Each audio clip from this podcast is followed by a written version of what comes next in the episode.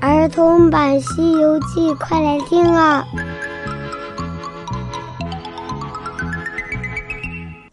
西游记》第二百一十七集：智取芭蕉扇。小朋友好，我是永桥姐姐。我们接着来讲《西游记》的故事。上集讲到，悟空被罗刹女一扇子扇到了须弥山，遇到了灵吉菩萨。灵吉菩萨刚好有一粒定风丸，他把这粒定风丸送给了悟空。悟空这次可不怕罗刹女的扇子了，他又来到了翠云山，拿着他那金箍棒，在洞口叫唤着：“开门，开门！老孙来借扇子用用。”那门里面的女童急忙进去汇报。奶奶借扇子的又来了。罗刹女听了之后，心惊胆战。这泼猴还真有些本事。我的宝贝扇子要是扇人，能扇八万四千里路才能停下。他怎么这么快就回来了？我这次要一连扇他三次，叫他找不到归路。想到这里。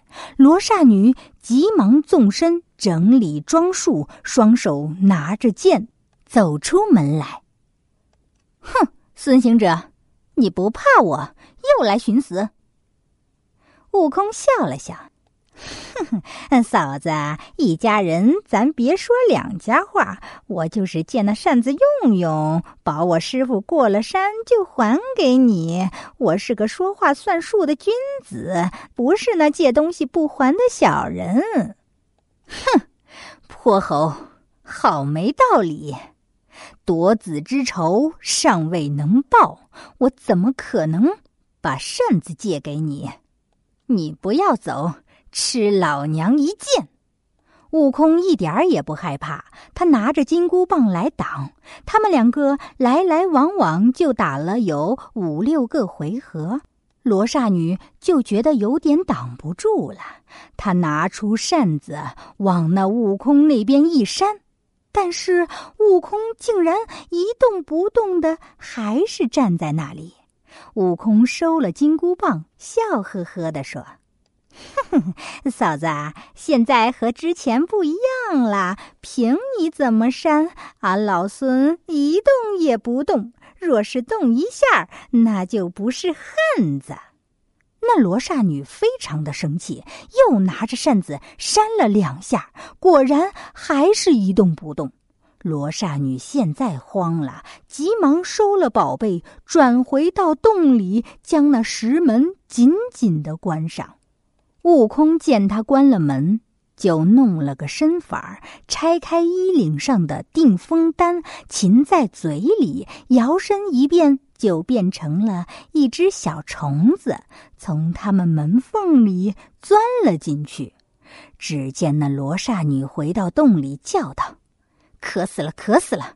快去端茶来。”那女童将一壶香茶倒得满满的一碗，端了过去。因为那茶刚刚冲泡的，所以上面还有泡沫。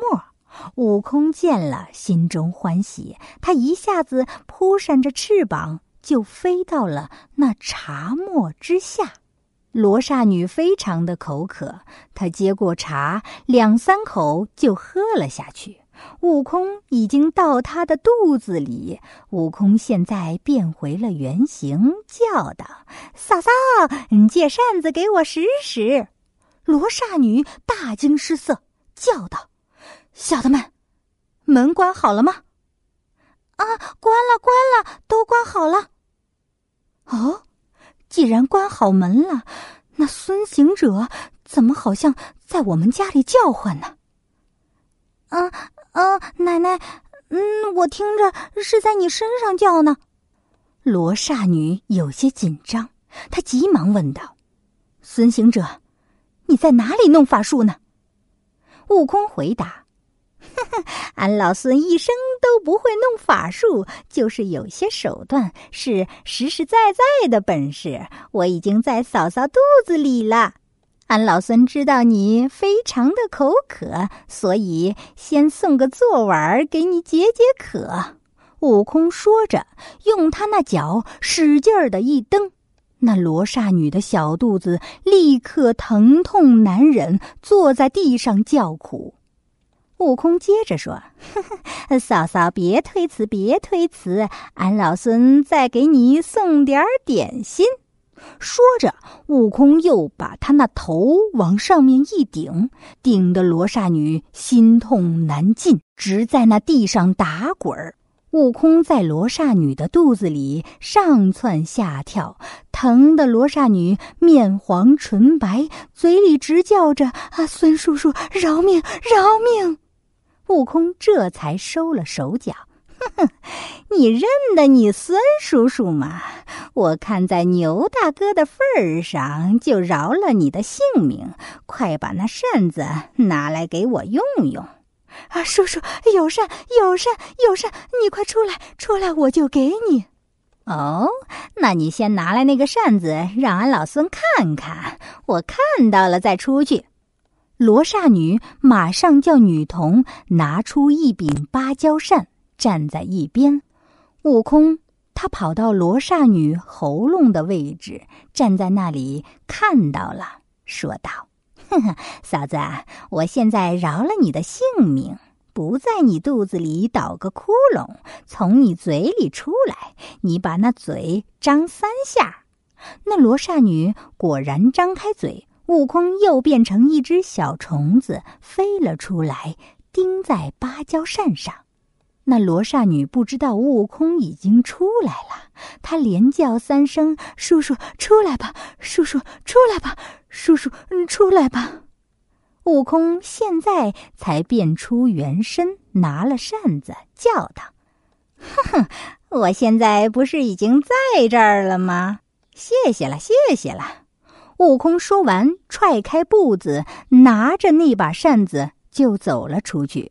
那小的们急忙给悟空打开洞门，放他出洞。悟空架起筋斗云，回到东路，按下云头，又回到了师傅的身边。八戒见了，欢欢喜喜：“哎呀，师傅，大师兄回来了，回来了！”三藏马上和那老者出门迎接。悟空得意洋洋的拿着芭蕉扇，让那老人家看。那老人家直点头：“哎呀，就是这宝贝，就是这宝贝呀！”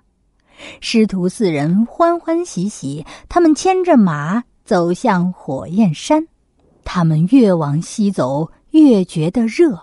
最后，悟空对师傅说：“师傅，你在这里等着，俺老孙去那前面扇一扇。”悟空拿着芭蕉扇走到火焰山的跟前。他挥动扇子扇了一下，只见呼哧一下，那火变得更大了。悟空有些奇怪，又扇了一下，谁知道那火更大了，一下子还烧到了悟空的猴毛。悟空这才知道不对劲儿，肯定是被那铁扇公主给骗了。他回过头，把这件事告诉了师傅。唐三藏听了之后，两眼垂泪，哭了起来。哎呀，悟空，我们怎么样才能过了这座山呢？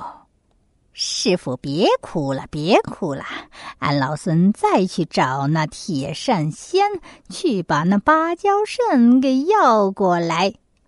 原来这个芭蕉扇是假的。悟空上了一次当，他会怎么做呢？我们下一集接着讲。